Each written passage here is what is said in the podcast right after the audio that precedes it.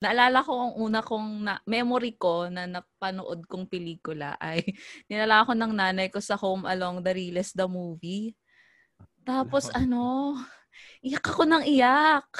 Eh, as hindi nila na-enjoy yung buong pelikula. Kasi ewan ko kung ilang taon ako nito. Basta iyak ako ng iyak sa Batangas to. Iyak ako ng iyak kasi ang inangaw-ngaw ko sa, sa cinema house ay, bakit walang commercial? Magandang araw sa inyong lahat and welcome to another episode of Media Matters with Ja Eliao. So maraming maraming salamat po sa patuloy na pag-share ninyo ng ating content, sa lahat ng nag-subscribe sa Spotify at para naman po sa ating mga netizens na ayaw nang mag-install ng extra application uh, sa inyong mga mobiles. Uh, available na rin po ang podcast in video format sa ating Facebook and YouTube. So makikita nyo na po ang napakaganda kong mukha. Char!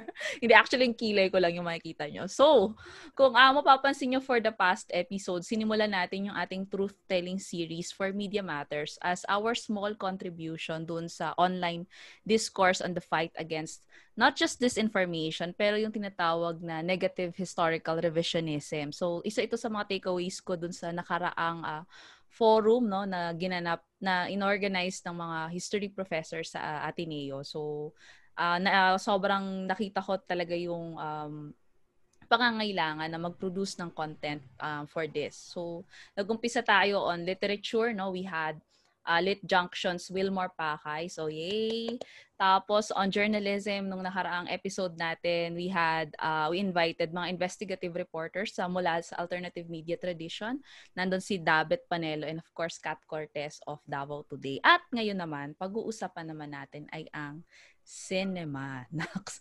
Bago nag-start tong podcast na to, shinore ko muna sa kanya kung cinema ba talaga or film. So, mabuti naman na tama yung nasa script ko. So, dahil ang ating guest lang naman na papakilala ko sa inyo ay hindi lang siya isang um, filmmaker, writer, and educator. Balita ko, isa rin siyang aktor. so, kasi sinerch kita. Ayan, so let's all welcome Seymour Sanchez. Hi, Mayor! Umaga. Ay, magandang araw. Magandang araw. yes. So, uh, Mayor, dahil isa kang ang ano, uh, filmmaker and ano, artista, uh, gusto lang namin malaman, talaga kaya niyo po. So, gusto lang namin malaman kung uh, paano nag-start yung interest mo sa filmmaking? Uh, hindi naman kasi talaga paggawa ng pelikula, no, yung naging hilig ko. So, uh, mula noong nasa grade 4 ako, ang gusto ko talaga ay journalism. No? So from grade 4 to grade 6, tapos first year high school, which is grade 7 ngayon, no? until uh, fourth year high school, part pa rin ako ng ng school publication. No? And then, uh, yung unang tungtong ko sa kolehiyo, dahil nga sayang naman yung yung pitong taon ko na nasa school publication ako, ang una kong hinanap ay campus publication no, ng UP Diliman. So yun yung Philippine Collegian. Imbis na yung yung una naming classroom ng para doon sa klase. Pero dahil uh, kailangan ko kasi ng scholarship na na STEM related, uh, engineering yung kinuha ko. So from the collegian, nakapasok ako as news writer ng first year until nung fifth year ng college, dahil five years in engineering, naging editor-in-chief ako. Doon sa sa stay doon sa collegian, doon ko na-meet yung mga ano, yung mga mahilig sa pelikula, no? Sina Hilda Nartea, si Dada, uh, sina B-Boy Royong, no? Uh, karamihan sa kanila actually ay galing sa uh, Philippine High School for the Arts sa Makiling. So si si Dada, alam ko na sa Masscom siya noon that time, sina B-Boy Royong, uh, sina Bert Magpusaw, nasa uh, College of Fine Arts sila ng UP. No? So, dahil ang collegian ay merong kultura section at dito pinag-uusapan ang iba't ibang aspeto ng kultura, no? At isa na nga rito ay pelikula. No? Merong isang artikulong sinulat si Dada, si Hilda Nardea tungkol sa uh, balon ng Himala. Ito yung writer studio ni Ricky Lee. Ito yung mga nagwo-workshop, no? Ricky Lee, your friend? Kay Ricky Lee. Pikili Arninong. Yeah, your friend. Armen. You know. Alam mo naman, ingit na ingit kami kasi your friend. Yeah. so, yun, nung, nung pinagkakaguluhan siya, nung staff, Sabi, anong meron? Meron daw na ano na selection process no nagaganapin sa uh, malapit sa SM North EDSA, uh, Pepe Press Office, no dating office 'yun ni na Conrado de Quiros, na ngayon sarado na. So doon yung ano, yung application dahil ang lapit lang noon sa sa Vinson's Hall kung saan ang office ng ng Kule.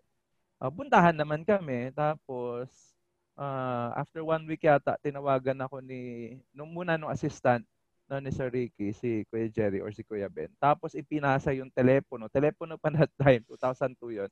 Uh, pinasa yung telepono kay kay Sir Ricky. No, honestly, hindi ko siya kilala na writer. No?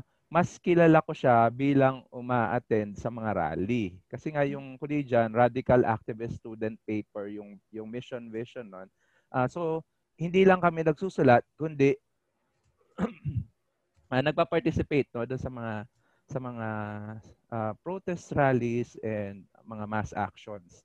So yun, doon ko nakikita no si Ricky Lee tapos nagtataka ako ang dami-daming tao na nagpapa-picture sa kanya. Eh rally to, di ba?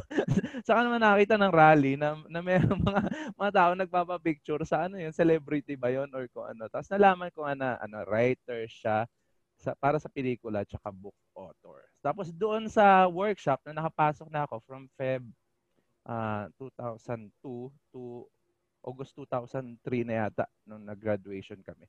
Uh, doon ako mas ano nagkaroon ng ano ng ng interest no sa pelikula. Pero syempre dahil first love ko yung journalism hindi hindi maiwanan no. So parang babalik-balik pa rin. ko yung ano yung and and film and then later on broadcasting no uh, news and public affairs sa TV5 at CNN Philippines. Tapos yon So ang paggawa ko ng pelikula ay ano, mas paggawa ng mga short films na may advokasya tsaka documentaries. So hindi pang mainstream. So walang chances na makast ako na may ano love interest, love team ganun. Wala. Pwede siguro ko ano, report. Kung kakailanganin namin ng reporter doon sa aming short film or kung kailangan namin ng ano ng ng stand-upper o kaya ng voice-over para sa amin. Komedyante. Kailangan nyo ng komedyante. Ganun. Wala. Wala pa naman kami nagawa na ano na na comedy no, parang puro ano social realist drama, ganun. Hindi ka ba na-inspire sa akin? Baka gusto mo magsulat ng ano comedy, ano uh, tragic na ko comedy pagdating sa Jorn, ganyan. Nandito lang ako. no, sa campus publications, in particular sa collegian, hindi mo siya mabitawan eh. Sa, sabi nga ni Sir Ricky, no, kung ano kayo nung ano, kung ano kayo bilang tao, dadalhin mo siya doon sa mga ano eh, susulat mong scripts, gagawin mong pelikula. So dahil ang ang lakas nung nung foundation sa journalism and at the same time no doon sa mga social realist films, no? Uh, yun yung ano ko, yun yung kinarga ko doon sa mga ginagawa namin. Hindi man sikat, no? Pero yun, mas yun kasi yung focus ng nung mga pelikula na ginagawa namin. Ang humble, grabe. Hindi kailangan magsisiksikan na. Nagsisiksikan na sila doon, di ba? Tapos oh. nagtuturo ako. Medyo, ang laki, ang laki kasing challenge yung nagtuturo ka tapos malalaman na ang ginagawa mong pelikula ay Sorry. ang ginagawang pelikula ay eh, comedy, di ba? Baka hindi ako seryoso yun ng, ano, ng mga estudyante. So yun, parang, tsaka ano eh, yung ganun, kaya yun ng estudyante. Ito nga yung sinasabi ko eh, kaya hindi ako natatakot na gumawa ng pelikula kasi alam ko na itong ginagawa ko, mahihirapan ang estudyante ko na gawin. Kailangan pa kasi nilang pagdaanan, no? Meron pa silang self-realization kung ano ba talaga yung gusto nila sa buhay. Eh ako, ang aga kasi ng exposure ko sa journalism at ang aga nung nung pagbibigay sa amin no, nung nung background sa ating lipunang ginagalawan. So, na-imbibe ko na 'yon. Para sa sa ordinaryo siguro na ano na estudyante sa kolehiyo, kailangan kilalanin niya muna 'yung sarili niya at usually ang una mo may isip ay either kumita ng pera or sumikat. 'Yon. True, oo. Pero, eh, I mean, yun yung nag-start ng interest mo. But, is there a particular film you would say na ito talaga yung nagsabi sa'yo na may ganito akong nakitang pelikula and it really convinced you to say na, oo, ito na yung tatahakin kong landas, yung ganitong uh, paggawa ng mga ganitong um, pelikula? May tatlong pelikulang Pilipino na, na tumatak sa akin. Nakakaya yung una, no, Viva Film siya. Uh, unang-unang pelikula na napanood ko yon sa sinehan. At doon ko nalaman na ang gusto kong pelikula, hindi man maganda yung kanyang cinematography, basta klaro yung kanyang kwento, nabuo yung kwento. So ang title nito ay Puto. Puto starring Herbert Bautista bilang isang estudyante na binubuli ng mga kaklase niya. So may fantasy siya, meron siya na, na naligtas by accident lang dahil tatanga-tanga siyang estudyante. Habang tumatakbo siya, nag nag ano ba, nagde-daydream siya no na Nag-imagine na, siya. na yung oh, yung crush niya ay um, in love sa kanya. Parang na na-imagine niya at that time parang ano eh, parang uh, Romeo and Juliet type or prinsipe prinsesa na type, hindi ko na maalala. Tapos nabangga niya, mga magnanakaw. At ang ninanakawan, tatlong uh, nag-anyong tao na duwende. No? Ito si Elvis Travolta, Boy George. Si, si Max Alvarado, si Katsupoy, tsaka si Densho. Ah, sino yung... Kilala kaya ng mga Zoomers natin yan? so, So yun, so parang doon pa lang sabi ko, ah, maganda tong pelikula bilang isa pang paraan ng pagkukwento. Kasi kung elementary ka, ito yung mga gumagawa kayo ng burador eh, no? mga draft composition. So, susulat ka ng kwento mo, tapos dito sa kabila, hindi ko alam kung ginagawa pa to sa public school. Dito sa kabilang page, doon mo isusulat kung ano yung mga kinorek ng teacher mo. So, maganda siyang ano, so proud na proud ako kapag ka wala ako yung susulat doon sa pangalawang page, ibig sabihin walang nakitang mali yung yung guro no doon sa sa Filipino or sa English. Tapos yun, so dahil mas ano ko sa sa pagkukwento, yun yung uh, na-imbibe sa akin. Tapos later on, so dinala ko yun from grade 4 to fourth year high school na yun yung favorite film ko. Tapos pagtungtong ko sa Diliman, meron akong napasukan na humanities, humanidades na class at ang pinalabas sa amin doon nung teacher ko na bata pa ay Ora Pro Nobis ni uh, Direct Lino Broca, no? National Artist for Film, si Lino Broca. Tapos, naalala ko, maliit lang kasi yung ano eh, AVR, maliit lang yung room namin sa faculty center no bago nasunog. Uh, immediately after watching that film, galit na galit ako. Yun, so parang paglabas mo ng faculty center, ang makikita mo, tambayan ng mga aktivista, tambayan ng LFS, ng CNS, Center for National National Studies, tsaka uh, ah, SCM, Student Christian Movement. No? So, so yun. Tapos, nakita ko yung mga banners nila. So, ano nga pa nga ba ako? News writer ako sa Collegian noon. No? So, parang probationary writer ako. So, after watching that film, uh, gusto ko na ano, mag-participate no, sa sa student movement dahil nga unfortunately si Philip Salvador yung yung main actor doon na alam natin na kung ano na ang kapalaran niya ngayon. so may ganun eh. So ano, yun ganun yung ano, ganun kalakas yung ano, yung effect sa akin nung nung pelikula, no? So uh, nag-apply ako sa CNS.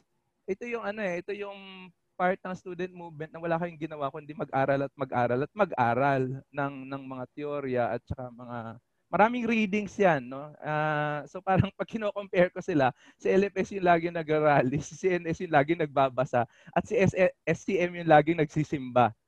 na, na mga ano, na mga na student organizations na involved sa ano sa yon sa ganun sa mga rallies. So, yon.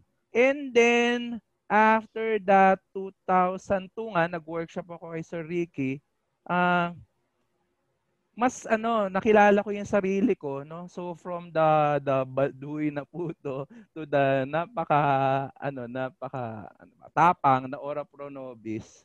Uh, nakapanood ako sa MMFF 2002 ng dekada 70. So yung dekada 70, pinaghalo siya nung nagustuhan ko sa pelikula, yung pagkukwento, tsaka yung yung tapang nung ano, ng Ora Pro Nobis. Although hindi ganun katapang, di ba? Uh, Kumbaga combination. Sorry, combination ni Puto tsaka ni ni Ora Pro Nobis. At yung dekada 70, mas may additional na na ano na, na effect sa akin kasi nakarelate ako dun sa mga characters.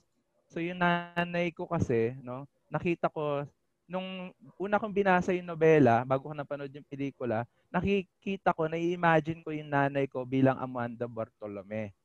Tapos yung tatay ko, yung limao kong ama, um, masyado siyang dominant. So lagi siyang lasing, lagi siyang sumisigaw, lagi siyang nagagalit. Yon, parang yon. So may ganun na na na parang ganun yung ano eh Christopher De Leon dominant no yung Julian Bartolome Sr. Tapos lima kaming kap- magkakapatid na lalaki. Limang magkakapatid na lalaki yun nandoon sa dekada 70. Panggitna ako so nakaka-relate ako doon sa Marvin Agustin na character, yung writer. Patingin nga ng konti, angulo ka ng konti, kung relate talaga. Gusto ko, ay, akala ko kasi baka medyo umanggulo ka, ganun. Wala naman kaming uh, kuya no, na parang Piolo Pascual na character na naging rebelde. Pero meron kaming kuya na namatay. Okay? So, ang kaibahan lang, meron kaming kapatid na babae, yung panglima. So, doon sa dekada 70, lima silang lalaki, walang kapatid na babae. Sa, kami, meron kami lima magkakapatid na lalaki, no? May dalawang writers, yung namatay, yung panganay, and then may dalawa pa na lalaki sumunod sa akin, tapos may babae. Yun. So mas doon, no? So pinaghalo mo yung pagkakwento ni Puto, yung politika ni Ora Pronobis, tsaka yung uh, pagkaka-relate ko doon sa, or ng pamilya namin, doon sa pamilya sa dekada 70. So yun, 2002, yun na yung dinala ko na. Ano, Tuloy-tuloy na.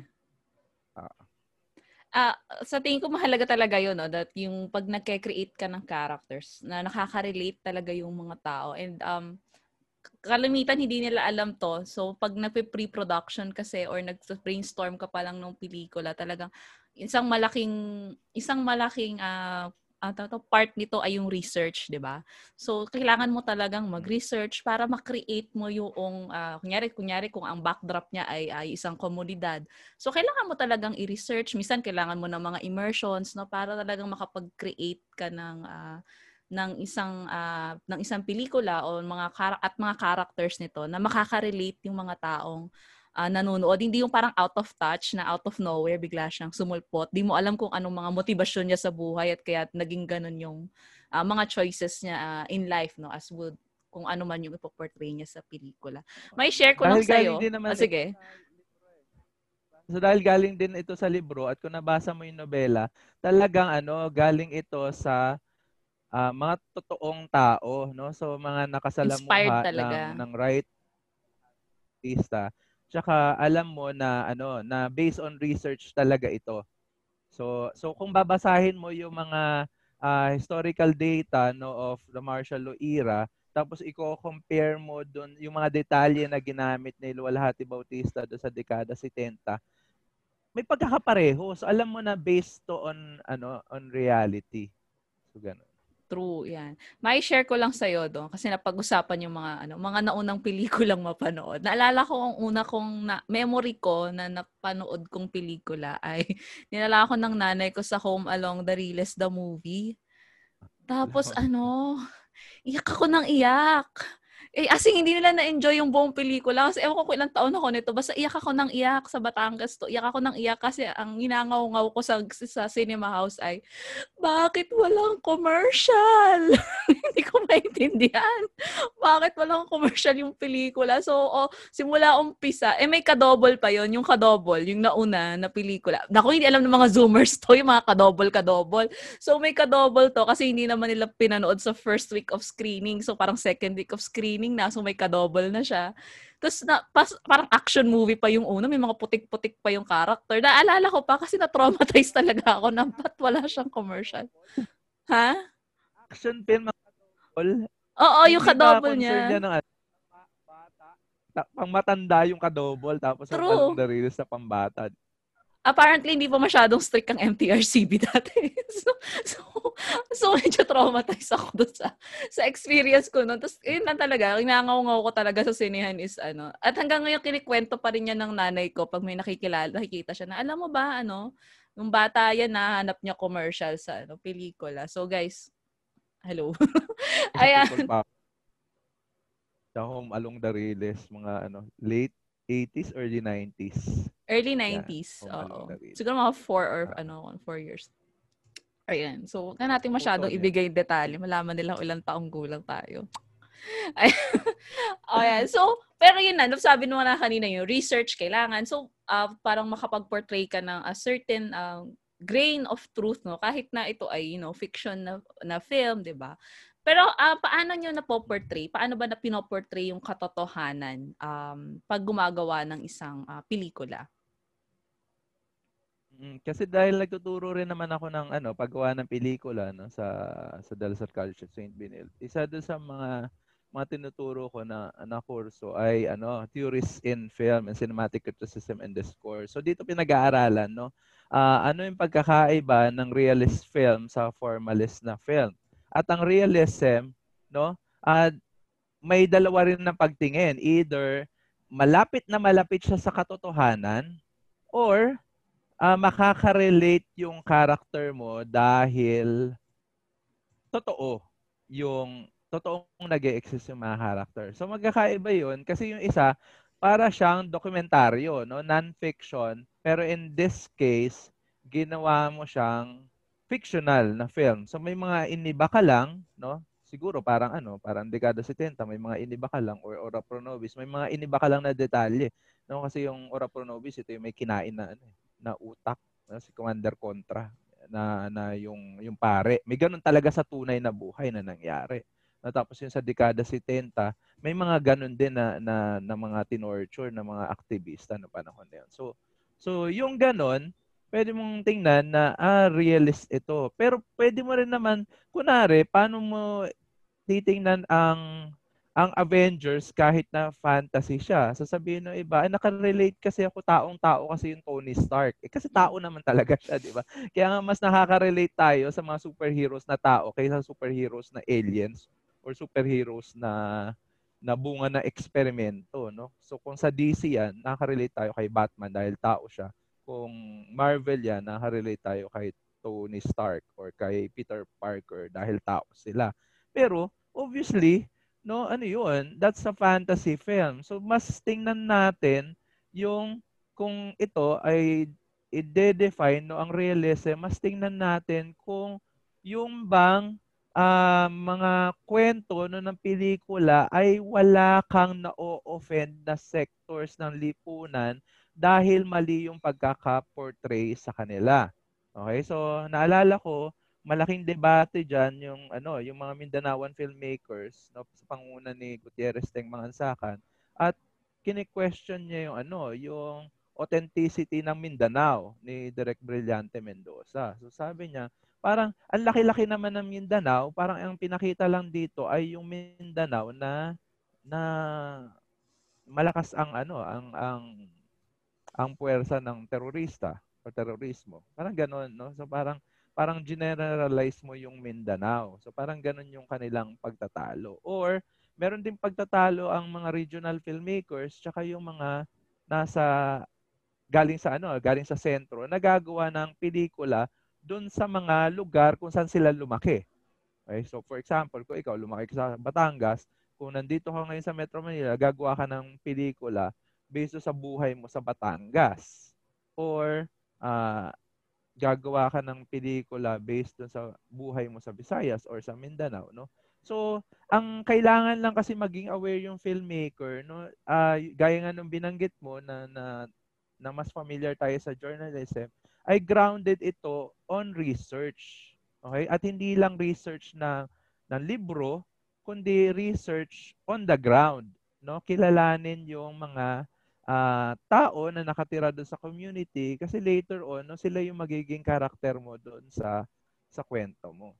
So yun. So uh, nagtatalo ang mga filmmakers kung paano mo i-define yung yung reality. Pero para sa akin as long as no ito ay base sa uh, malawak na pananaliksik at paglubog nga doon no sa batayang masa no ang makaka uh, create ka ng kwento na hindi ka nakaka-offend ng sensibilities and at the same time hindi mo uh, ano ba mas idinidiin sa pagkalugmok nila yung ano yung yung mga nasa marginalized sectors ng lipunan. Uh, isang takeaway ko nga doon sa episode namin with Sir Wilmore Pakay on uh, yung sa Will, Wilmore of Lit uh, Junction, no, yung podcast. Isa sa mga takeaway ko doon sa kanya is yung when you're trying to look at, you know, mga uh, mga akda for literature at ito nga kung sa film, no, mga pelikula, at inaaral mo yung katotohanan na gusto niyang uh, ipakita sa iyo is also one way of also looking at it is hindi lang yung ipinapakita sa iyo but also what is being omitted from the from the work no? So katulad nung sinabi mo kanina yung away nun sa Mindanao na film na uh, of course hindi naman natin sinasabing hindi totoo yung nangyayari doon sa pelikula but what is not there 'di ba yun yung is it something that they deliberately ignored or was it because hindi nila talaga na research ng um, in, uh, extensively or intensively. Yun din kasi yung delikado sa pelikula, no? Dahil meron ka lang isa't kalahating oras o dalawang oras or tatlong oras or kung love dias yan, no? mas mahaba. Uh, 24 ano lang, hours, no? ganun. Limitahan yung ano eh, yung kaya mong ilagay doon sa pelikula. Pero sana yung filmmaker kasi conscious siya kung ano yung magiging epekto nitong pelikula niya. Gaya nga nung sinabi mo, no, na nililimitahan at ang choice na to, nasa side yan ng filmmaker eh. No? So hindi ko na may tatanggi nung binasa ko yung yung dekada 70, nakarelate ako doon kasi middle class family yon Middle class family kami. No, kahit ang dami namin sa pamilya. Tapos, yun nga, meron ka sana na realization no, na ikaw ay nasa isang mas privileged no na na na lugar at at gamitin mo itong pribilehiyong ito para uh, pagsilbihan o kung hindi man pagsilbihan no uh, i-carry yung kung ano man yung mga hindi nadadala sa mainstream na cinema. Okay, so kung aware ka na ah uh, hindi ito masyadong napagtutuunan ng pansin kasi may ganun na ano eh, may ganun na, na power yung cinema. Na kapag ka napanood no ng tao, ito yung paniniwalaan nila. Okay? So dahil konti na rin naman yung nagbabasa ngayon, so at mas marami yung nanonood, lalo-lalo na ngayon na na sa social media mas compressed na no, mas maliit na mas maigsi na yung mga videos na na kaya na na i-accept or kaya i-process no nung nung audience kailangan piliin mo rin no maging aware ka as um, content producer no or as a filmmaker or or as a director or as a writer no kung ano yung ipa-prioritize mo na hindi na pagtutuunan ng pansin ng mainstream media. Yung isang kasi nabanggit mo nga kanina no that there are people who go to filmmaking uh, or in the business ng uh, filmmaking because they want profit, 'di ba? So ang sinasabi din kasi ng ilan, eh gagawa kami ng mga socially relevant films pero hindi naman tinatangkilik ng masa, yung mga ganyan, no? Pero Uh, pero kasi even if you like, wow, kahit na pachami-chami na film, you can still, di ba, show um, a lot of mm. truths in our society kahit yan pa ay isang Katniel film or isang Jaden film. Kung may Jaden pa ba? So, uh, ay baka mag-react sila. so, uh, di ba, pero I mean, di ba, yung, yung parallel, uh, parallelism or yung backdrop ng community ay pwede mo pa rin ipasok yung um yung yung realities no it doesn't have to be uh, hardcore, you know, hardcore dekada 70 type of movie. But maraming hardcore. paraan, no, yung storytelling to show yung uh, katotohanan kahit na ito ay isang pachami-chami film na ipoproduce ni Mayor tas ako may ka-love team. Kasi 'di ba, kung kung kung siya, maging aware ka rin like for example, no, nanonood naman ako ng mga ano ng mga Cathy Garcia Molina na films. So kung meron kang love team at mas marami yung nanonood sa'yo, pwede mo rin kasing simulan sa paghubog ng kaisipan no ng ng dominant audience niyan. At ang dominant audience ng romcom ay mga kababaihan. So for example, kung ang lagi na lang kwento mo ay may pangarap si babae at si lalaki, paano naman ako at ang babae ay susunod na lang at at hindi niya ipo-pursue yung pangarap niya dahil hindi sila magkakatuluyan ng lalaki, No? May habulan parang, pa sa airport yan. Parang sinasabi mo doon sa mga babaeng audience na maging Cinderella na lang sila, no? Yung bang ang, ang tagal tayo na pinalaki sa Cinderella, Sleeping Beauty, Snow White, na umaasa lang lagi itong ano mo, itong babaeng character mo sa Prince Charming na magsasalba sa kanya. So pagka dinala mo pa rin yun at napakaluma na nung ganun na thinking, dinala mo pa rin yun doon sa mga rom-com mo na nakasalalay pa rin ang pagdedesisyon, no, ang pagpapasya ng babae sa kung ano man yung magiging uh, yung sasabihin ng lalaki or magiging kapalaran ng relasyon nila, parang ano, parang backward pa rin yung pagkukwento mo. So kahit sa kahit ganun man lang sana no na na i-empower mo yung character mo na gumawa ng desisyon para sa sarili niya at hindi siya sumailalim do sa patriarchal na lipunan no na, na dinidikta ng nakasanayan natin dati. So, pwede mo pa rin namang iangat. No? Di ba like yung Alone Together, naglagay si... Yun nga sana itatanong ko sa'yo. Ng ano, 'di ba? Na yung about ano not forgetting martial law, 'di ba? So yung mga ganung Titingin sa camera. Ganito ba 'yon? Ganito ba 'yon? Teka lang. Uh, Sample lang. Never Deliver forget. Mo. Ganun ba? Audition ko na to sa'yo. diba? Yung, yung kaya mo pa rin eh, no? Pwede kang, ano eh, pwede kang sumundot. Like, Pero pitik-pitik, di ba? love you to the...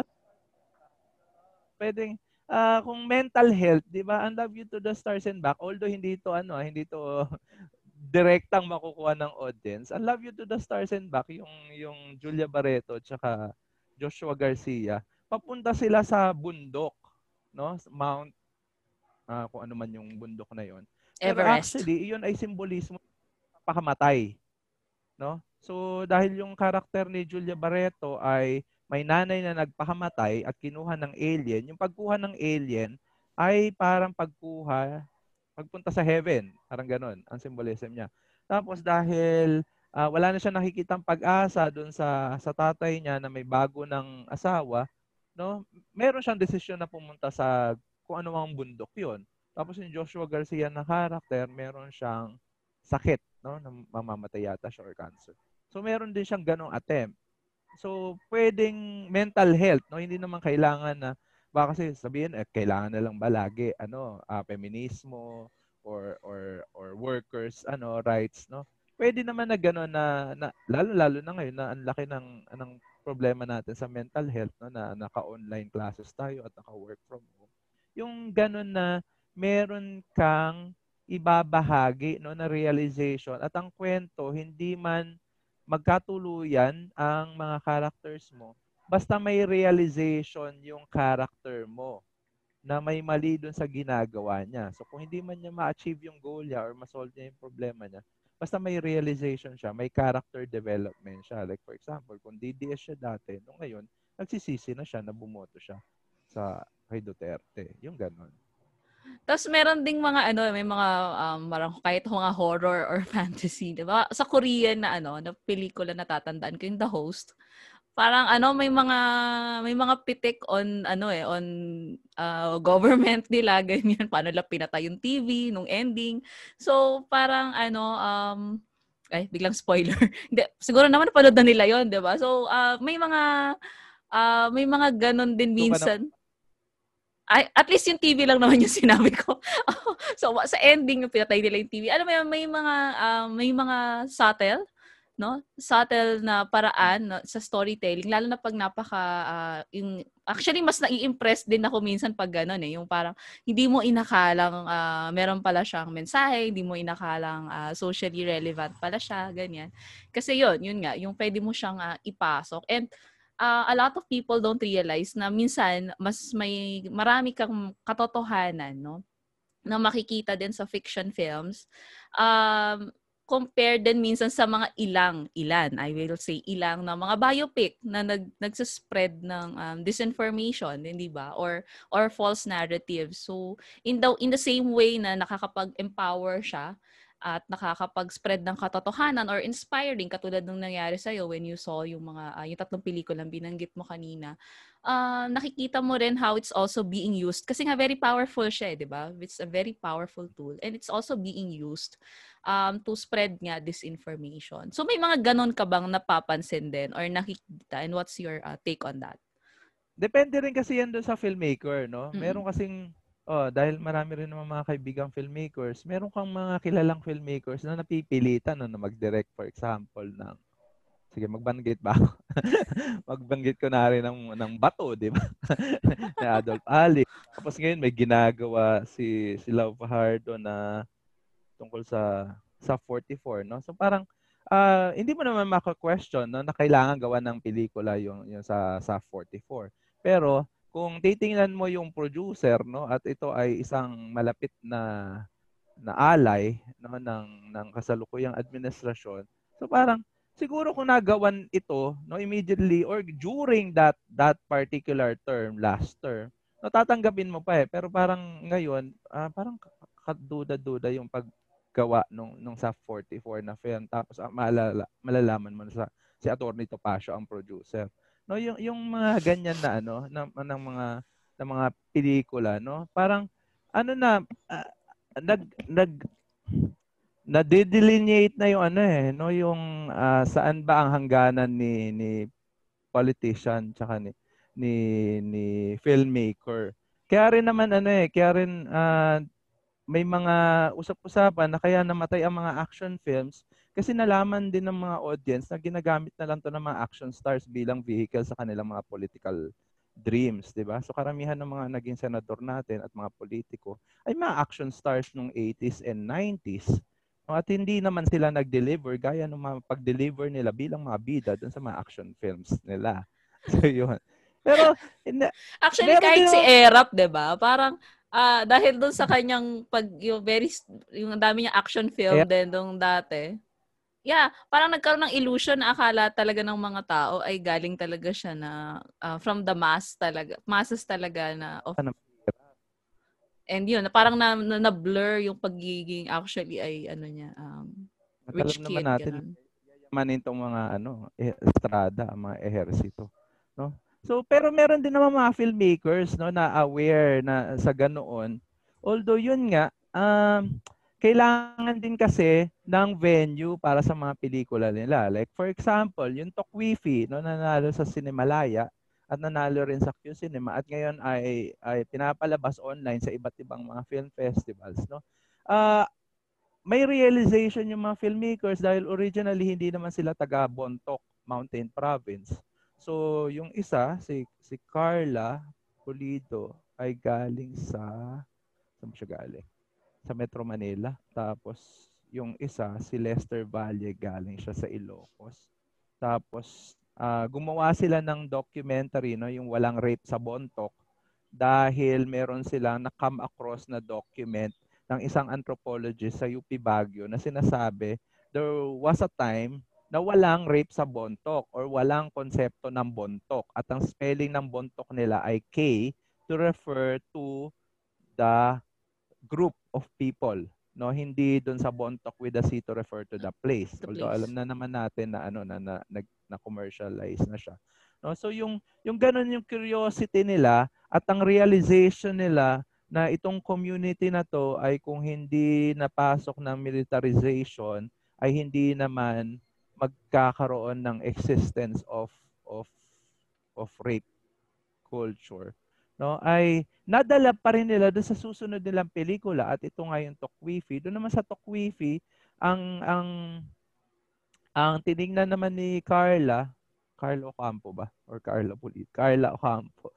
Ang tiningnan niya naman ay yung paano uh, tiningnan yung mga artistang mapuputi no noong golden age of Philippine cinema. So yung Tokwifi ay ay salita na ang ibig sabihin ay between or star, star na the the the celestial body no? At ginamit niya yung yung Tokwifi na star to refer to a celebrity. So doon sa pelikula conscious na conscious yung yung director si Carla na um, may ganoon na pagpapakete doon sa mga artistang mapuputi at paano kung siya ay nagland sa isang mountainous region na hindi siya kilala Okay? At may naka na-meet siya na isang uh, igorot no from from Mountain Province. So so may ganun siyang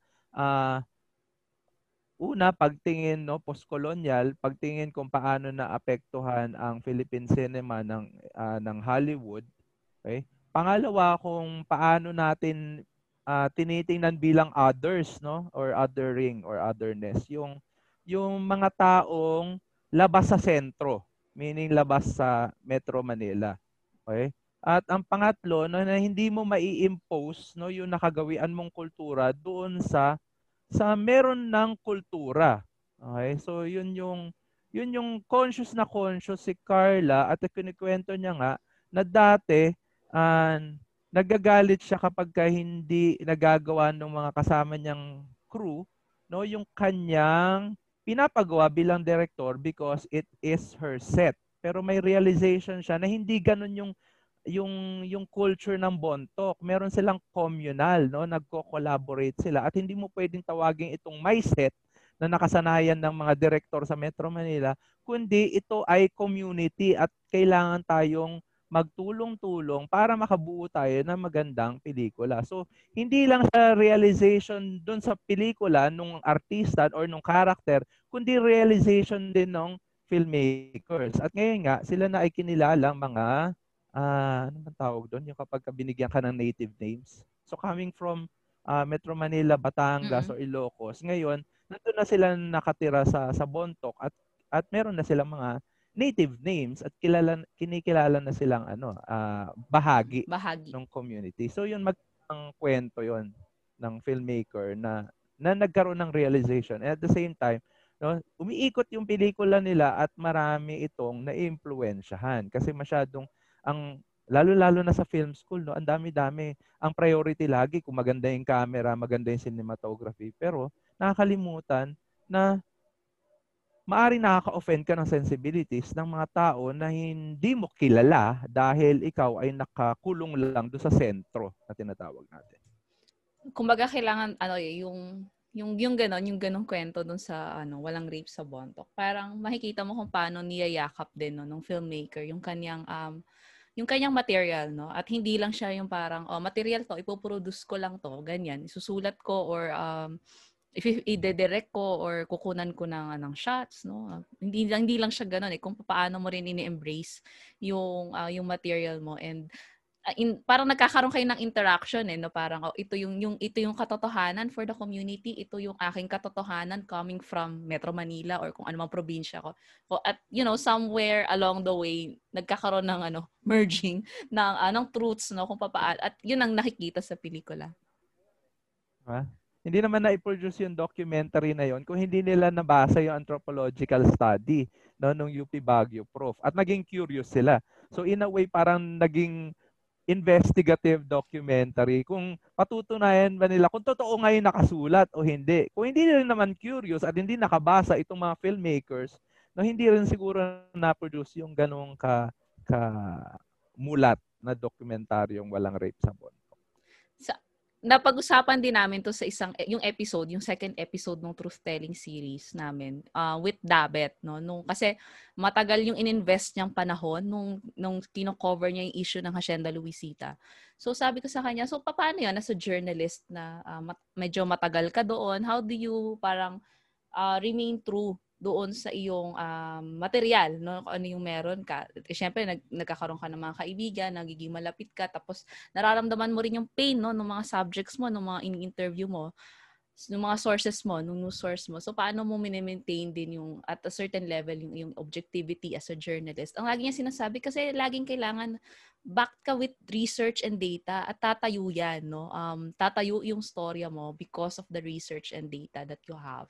At uh, it will, parang, it will, it will help you na ikaw as, a, as sa sarili mo, matutulungan mo yung sarili mo na maging truthful doon sa um, katotohanan ng mga taong nakakausap mo. And I think it's also the same way. Katulad yan ng sinabi mo, hindi naman nila ma, hindi na nila mapoproduce in the first place kung hindi nila binasa.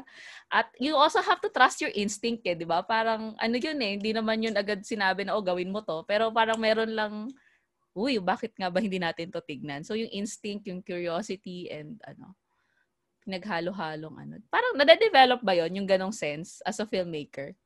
Kunyari may nabasa kang ah, news. Uh, mabuti, Nade-develop ba yon? Mabuti rin kasi no, yung parang kumbaga nose for news, gano'n. Parang nade-develop ba yun as a filmmaker? Ayun, no? Meron tayong mga ano, mga post-truths, historical revisionists. Kapag ka yung filmmaker mo hindi siya aware kung paano niya i-determine, no, kung ano rito ang ang disinformation, misinformation, malinformation, no, maaring ano eh, maaring paniwalaan niya na ito yung totoo. So, sa akin, madali kasi since grade 4, ginagawa ko na siya eh.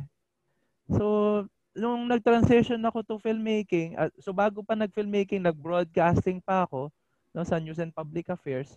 Uh, ang ayaw ko naman sa TV, naalala ko, kapag gumagawa kami ng public affairs shows, parang yung ano, mga in-interview mo, parang ginagamit mo lang sila.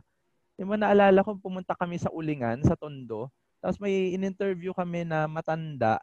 Tapos kailangan kasi dahil visual media ito, kailangan namin ipakita ang isang biktima ng construction na visual yung epekto sa kanya. Uh, naalala ko itong time na to, may mga nalaglag na mga construction workers sa Eton, sa Makati. Uh, namatay sila dahil yun nga, ganito lang ang kaya nung elevator tapos lunchtime so nag sila, namatay sila.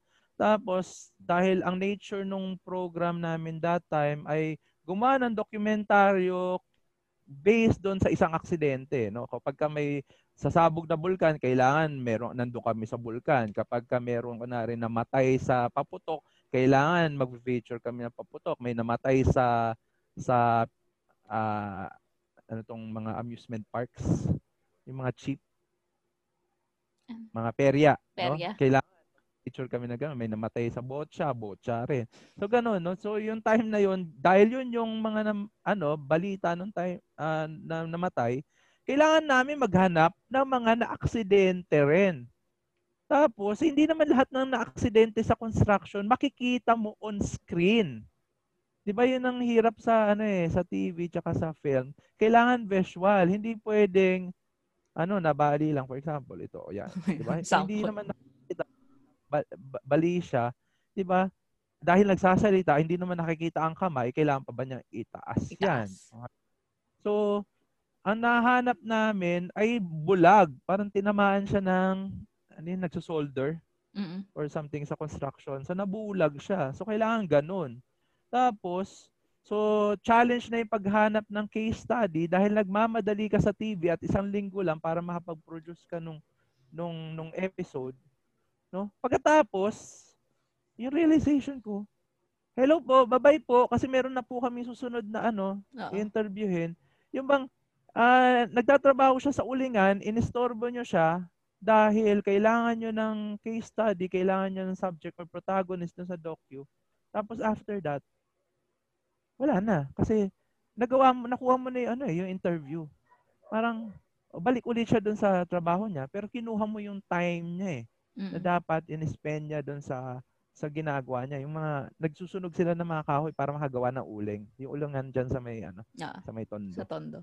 So yun, sabi ko parang medyo may mali dito sa sa ganito. Nagmamadali ka sa deadline pero at the same time, parang hindi mo na tinuturing na tao yung mga mga ini-interview mo. So so later on sa pelikula mas matagal, 'di ba? So pwede wala ka namang unless meron kang play date no na ika Valentine's play date or a Christmas play date. Hindi ka na kailangan na nagmamadali, 'di ba?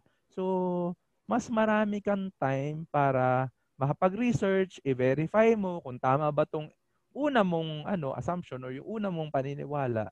Tapos kapag ka ready ready ka na, tsaka mo i-release yung ano, yung pelikula mo. Yung mga ganun na na mga instances. Kaya delikado rin kasi yung ano eh, yung yung gumagawa ka ng pelikula dahil may hinahabol ka na political agenda at kailangan magawa mo siya within this A certain period.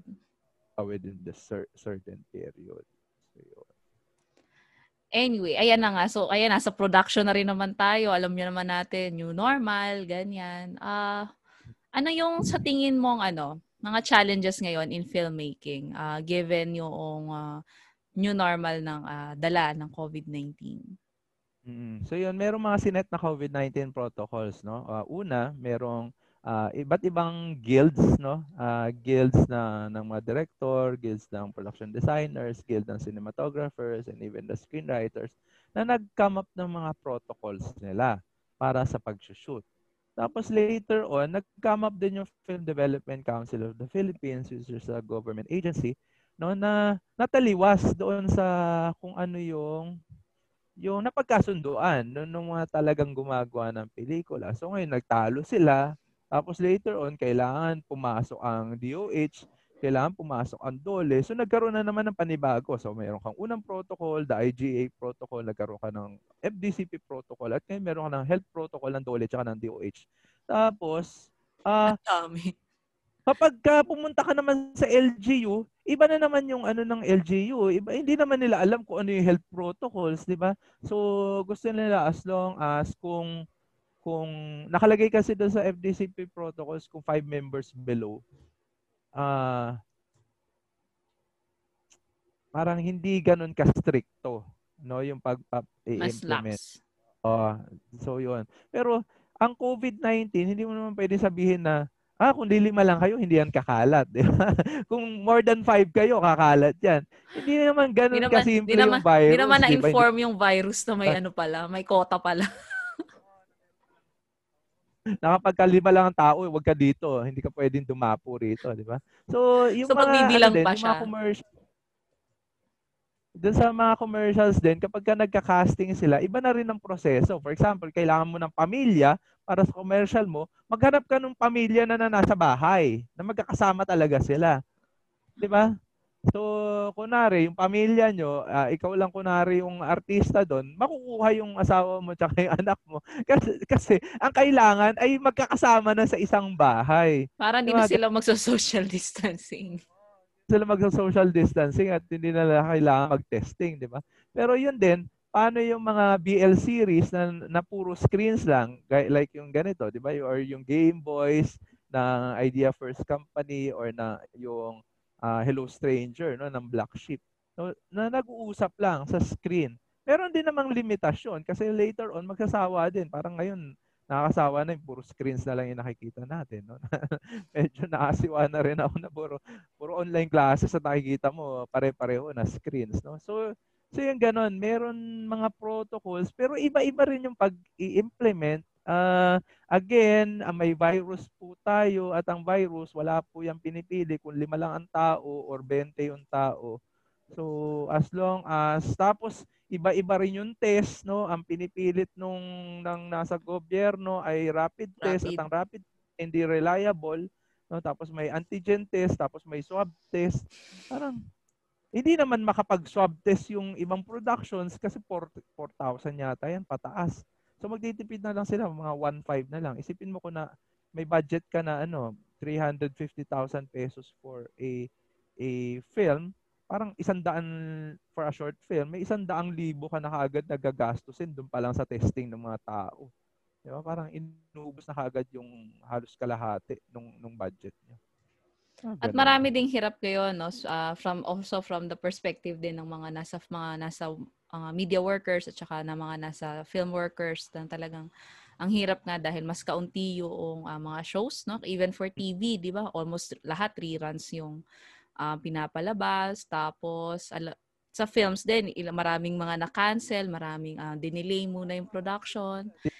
Wala naman distribution, ano, mm-hmm. saan ka manonood, di ba? Paano ka kikita? Tapos, alternate pa yung, ano, either alternate yung upuan or or nasa kotse. Eh, sino lang ba mga may kotse at makakapanood sa tawag doon?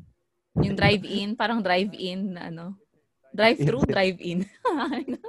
Ah, McDonald's yata yung drive-thru. Nag-transform na, di ba? Uh, miski ang ano mo eh, uh, yung Katniel mo, house arrest of us na. Parang ganun. Nandun lang sila sa isang bahay. Tapos ang bago na ngayon ng mga distribution mo, Kumu. Di ba? So, imbes na uh, maghihintay ka sa ABS-CBN at wala na rin naman kasing franchise si ABS-CBN. So, nag, nag, ano sila, nagbago sila ng business model. Ngayon, meron silang I1 TFC na pinaghalong I1 tsaka TFC. Tapos meron sila sa sa sa cellphone na Kumu app. 'Di ba? Doon nila pinapalabas yung naka-create nila ngayon ng mga productions hoping na yung mga tao, ito yung assumption mo, ang tao mayroong ano, cellphone or may computer at may mabilis na internet na hindi naman applicable sa lahat, no? Nako, mai-share ko lang. Yan daang docu na yan. Ako hanggang ngayon di pa makapanood.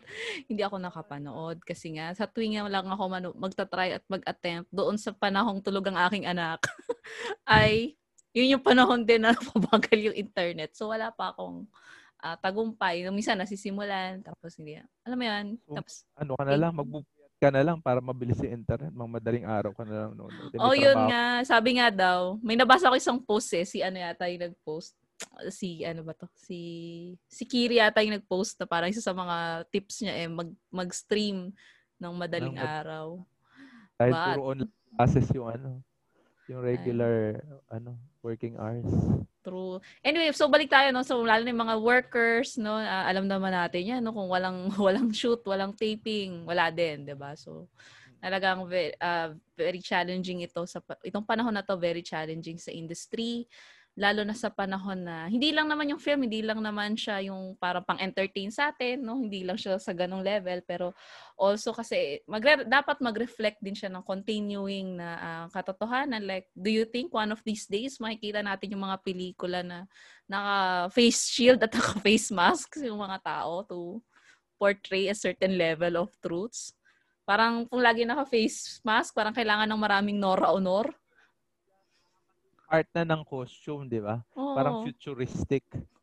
Man, ano eh, hindi naman nalalayo na mangyari yon kung nagkaroon tayo ng mga pelikula dati na ano na Back to the Future, Blade Runner, no, na pinipredict ang ang future. Although hindi pa rin naman lumilipad ang, ang mga sasakyan, 'di ba? Gaya ng sa Back, back to the Pero Abutin mga, ba natin? Mga ganun na na attempts no na pwede mo naman for aesthetic purposes ay i-integrate mo na si face shield at face mask do sa costume nung nung ano nung characters mo. Pero May... hindi tayo pumupunta doon eh. Nakikita pa rin ano natin dahil nakakapag-shoot naman na na Zoom or online.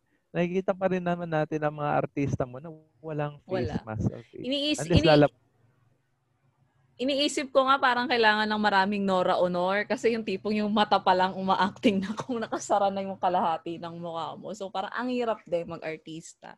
So anyway, nagpa-practice na ako para sa susunod mong pelikula. Talagang pinipilit yung sarili. No? Uh, hindi lang bilang audience, kundi bilang content producers na ang ginagawa natin ay hindi lang for entertainment purposes kasi may problema tayo sa ano eh sa Pilipinas na tinitingnan natin ang ang ang ang kultura no ang ang pelikula bilang ano lang forma lang ng pag-provide mo ng entertainment sa tao. Pwede rin naman itong gamitin para i-inform yung mga tao, i-persuade sila no baguhin yung kanilang behavior no sa uh, maimpluwensyahan no maging ayun nga maging daan ito para sa pagbab pagbabago ng ng lipunan or kung hindi man ng lipunan, pagbabago ng mga tao doon sa lipunan. Ayan. Nako, Mayor, maraming maraming salamat po. Para po sa nagtatanong, si Mayor po ay una kong nakilala. At pala sinabi ko to kanina, na-excite kasi ako sa presence mo. Anyway, si Mayor, una kong nakilala, kailan ba yon 2013. Tama ba? Chinek ko kasi yun din ang da- yun din ang daang taong gulang ng aking laptop, no? so 2013 sa City Journalism. Yes, ano, magkano kami? Fellows. Fellows. And then we've been very close fellows since then. Kahit kinakahiya niya ako minsan pag nakikita kami kasi ang ingay-ingay ko, talagang parang ano ba to? Mabigatin yung mga kaklase natin. Oo nga, di ba? Kaya hindi maabala sa GMA 7. Calling ko. Si eh, star reporter sa Iligan no? at at at busy busy. Sobrang busy nila, no? Parang kailangan nating manawagan dito sa podcast na to. Darlene Kai, galawin mo ang baso. Uh, Divina, ikaw isa ka pa din. Ay, Bernardo sa saan ba siya? Oo. Baguio ba? Dati, uh, basta si Central Luzon at or Northern Luzon ang kanyang ano, ang kanyang coverage. At si Romel State eh. Oo, sikat-sikat. wala na yata sa TV5 si Jeff Caparas at nasa corporate na yata. Well, Ah, sino pa ba? Ah, yung ah, ating Cebu reporter, no, si Cebu. AJ, AJ Orong, Yeah. Angelis, Angel. Ah, Hindi pa natin, ma, one of these days matutuloy na po ang aming reunion na pinabalak. Pagdasal po natin. Years ago, October, kailan ba yun? October 17 to 19. Parang isang linggo, third week of October yan eh, ng 2013. Ayan. So tamang-tama kasi ano, ito ito yung panahon na 'yon na lalabas tong podcast na to. Ayan. So again, maraming maraming salamat sa iyo, Mayor. Grabe. Ano, parang ano, parang feeling ko nag-film up class ulit ako ngayong hapon na to.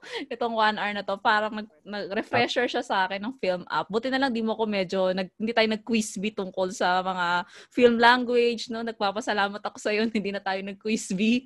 So, uh, again, Naman ito. ha, ano? Theology and cinema naman ang ating ano, ang ating paksa. So, susunod, sa susunod. Sige. Okay, so Mayor, maraming maraming maraming maraming salamat sa pag sa pag allow mo na istorbohin kita tapos lalo na't wala naman tayong paano, pa-mute diyan. so, kahit na nakakahiya talaga kinako, kailangan nating kapalan ng ating pagmumukha mang istorbo ng mga ah, experts katulad niya. So, maraming maraming salamat po sa inyong lahat. So, kung gusto niyo pong mapanood yung um, mga meron ka bang ano, parang channel na showcase mo yung mga works mo or ano? Sabi ko dahil kasi sa- sa'yo mag-podcast ka eh. Ginawa nagalitan eh. Online class na buhay yung aming ano YouTube channel. No? Dati yung YouTube channel namin nilalagyan lang namin ng mga short films at mga documentaries na ginawa namin. Ngayon puro mga ano ka na, mga online classes ko sa sa FEU, no, yung scr- screenwriting sa Binil, pelikula at panitikan, tsaka film management. Tapos sa St. Dominic, Development Communication. And coming up sa Lyceum of the Philippines University, no, ay editorial and opinion writing tsaka ah, basic video production, fundamentals of film and video. production. Busy ka? Ah. Busy ka? busy ka, no? Oo. Feeling ko lang. Feeling ko busy ka. so, visit nyo po yung ano, YouTube page, ah, YouTube channel nito ni Mayor. At kinu- hindi pa tayo tapos sa pangungulit sa kanya na mag-podcast siya.